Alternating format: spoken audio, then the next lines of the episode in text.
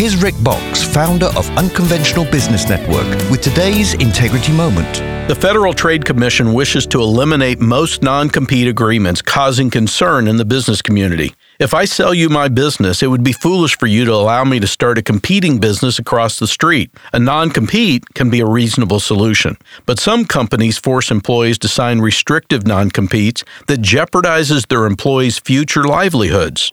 There are less stringent ways to protect the interest of the company without sacrificing an employee's well being that I'll discuss in this series.